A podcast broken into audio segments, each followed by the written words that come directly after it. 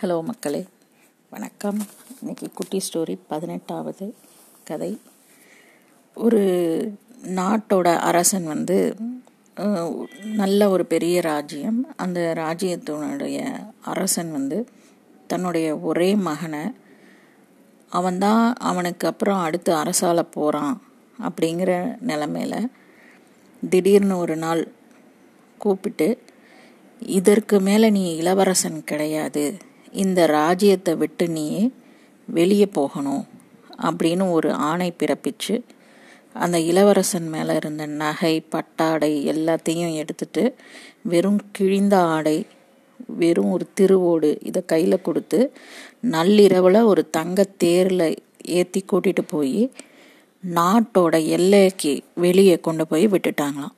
அப்போ கொஞ்சம் வருஷம் ஆகுது அதுக்கப்புறம். அதுக்கப்புறம் அந்த இளவரசன் வந்து பிச்சைக்காரனாகவே மாறிட்டான். தான் ஒரு இளவரசன்கிறதையே மறந்து அவன் வந்து தன்னுடைய உடைக்காகவும் உணவுக்காகவும் இருப்பிடத்துக்காகவும் பணம் தேவைப்படுது அப்படிங்கிறதுக்காக அவன் பிச்சை எடுக்கிறது தான் மிகப்பெரிய முக்கியமான காரியம் அப்படின்னு சொல்லி நினச்சி அவன் பிச்சைக்காரனாகவே மாறிட்டான்.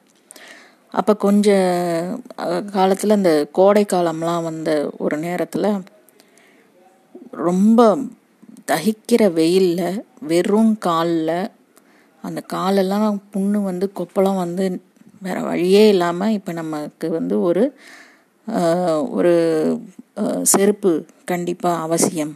அப்போ இன்றைக்கி நம்ம பிச்சை எடுத்து எப்படியாவது ஒரு செருப்பை வாங்கிடுறது அப்படிங்கிற முடிவில் தீவிரமாக பிச்சை எடுத்துக்கிட்டு இருந்திருக்கான். அந்த நேரத்தில் எத்தனையோ பேர் கடை வீதியிலலாம் போப்பா போப்பா பிச்சைக்காரன் தள்ளிப்போ அந்த மாதிரிலாம் விரட்டி விட்டு இல்லை கொஞ்சமாக பிச்சை போட்டுட்டு கொஞ்சம் விரட்டி விட்டுட்டு இப்படியே இது பண்ணிகிட்டு இருந்திருக்காங்க. அப்போ எங்கேயோ இருந்து திடீர்னு ஒரு தங்கத்தேர் வந்தது. நேராக அந்த தங்கத்தேர் இந்த பிச்சைக்கார இளவரசன் இவன்கிட்ட தான் வந்து நின்னுது. நின்று அரசர் உங்களை உடனே பார்க்கணும்னு சொல்கிறாரு அவர் வயோதிகத்தினால இறக்க போகிறதுனால உங்களை உடனே அரண்மனைக்கு கூட்டிகிட்டு வர சொன்னார். அப்படின்னு ஒரு பணியாள் வந்து சொல்கிறான் அந்த நிமிஷமே அந்த கணமே அந்த இளவரசன் உள்ளே இருந்த இளவரசன் அவனுக்கு வெளியே வந்துட்டான்.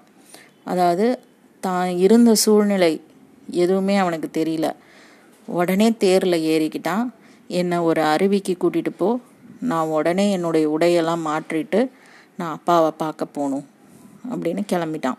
அப்போ சுற்றி இருக்கிறவங்கெல்லாம் இந்த இவன் தான் இளவரசன் அப்படின்னு இந்த தெரிஞ்ச கணத்தில் ஆஹா இவர் வந்து எனக்கு தெரிஞ்சவர்.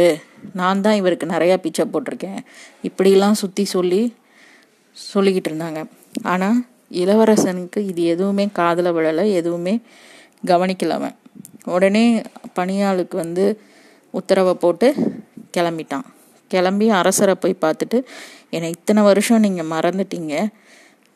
நீங்கள் இன்னும் கொஞ்சம் விட்டுருந்தா நான் பிச்சைக்காரனாக இருந்தே செத்து போயிருப்பேன் அப்படின்னு சொல்லி அவனோட வருத்தத்தை தெரிவித்தான் அவங்க அப்பா கிட்ட. அப்போ அவர் வந்து சொன்னார் இது வந்து உனக்கான தண்டனை கிடையாதுப்பா. இதையே தான் எங்கள் அப்பாவும் எனக்கு செஞ்சார்.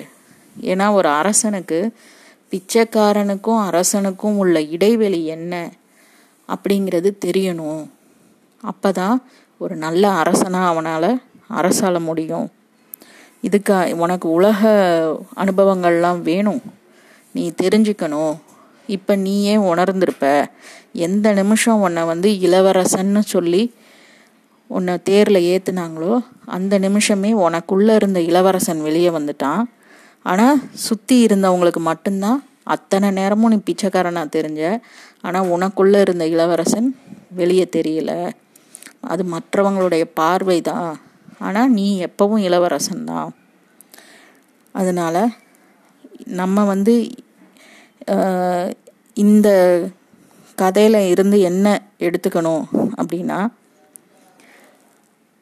நம்மக்குள்ள தான் இறைத்தன்மையும் இருக்குது ஆனால் நம்ம இந்த வெளி உலகத்தை பற்றி அது நம்மளை பற்றி என்ன நினைக்குதோ அதுவாகவே நடந்துக்கிட்டு இருக்கோம். நம்ம பெருசாக நம்மளுடைய உள்முகமாக நம்ம பார்க்குறதில்ல நம்மக்கிட்ட உண்மையிலேயே நிறைய கருணை இருக்கும் நிறைய அன்பு இருக்கும். நிறைய கர்ணனை விட அதிகமாக மற்றவங்களுக்கு கொடுக்கணுங்கிற எண்ணம் இருக்கும். ஆனால் அதை செயல்படுத்துகிறோமான்னு பார்த்தோம்னா கிடையாது. நம்மளை சுற்றி இருக்கிறவங்களோட எண்ணப்படியே தான் நம்ம நடந்துக்கிட்டு இருப்போம். அதனால நமக்குள்ளே இருக்கிற கடவுளை தேடுறது எந்த நொடியில் வேணாலும் நடக்கலாம். எப்படி வந்து அந்த பிச்சைக்கார இளவரசன் ஒரே செகண்டில் தங்கத்தேரில் ஏறி தான் இளவரசன்கிறத உணர்ந்தானோ அதே மாதிரி நமக்கும் ஏதாவது ஒரு நொடி இருக்கும். நம்மளே முழுசாக நம்மளே உணர்றதுக்கு.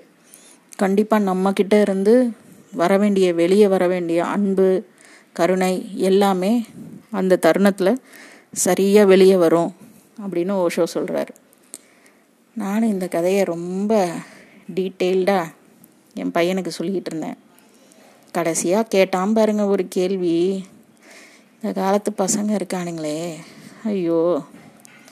கதையோட முடிவில் என் பையன் என்ன கேட்ட கேள்வி தாங்க சொல்லுங்கம்மா நீங்கள் எப்போ சொல்ல போகிறீங்க நீங்கள் என்னை மிடில் கிளாஸ் பையனாக வளர்த்தேன். ஆனால் நம்ம உண்மையிலேயே கோடீஸ்வரன் தான்டா. அப்படின்னு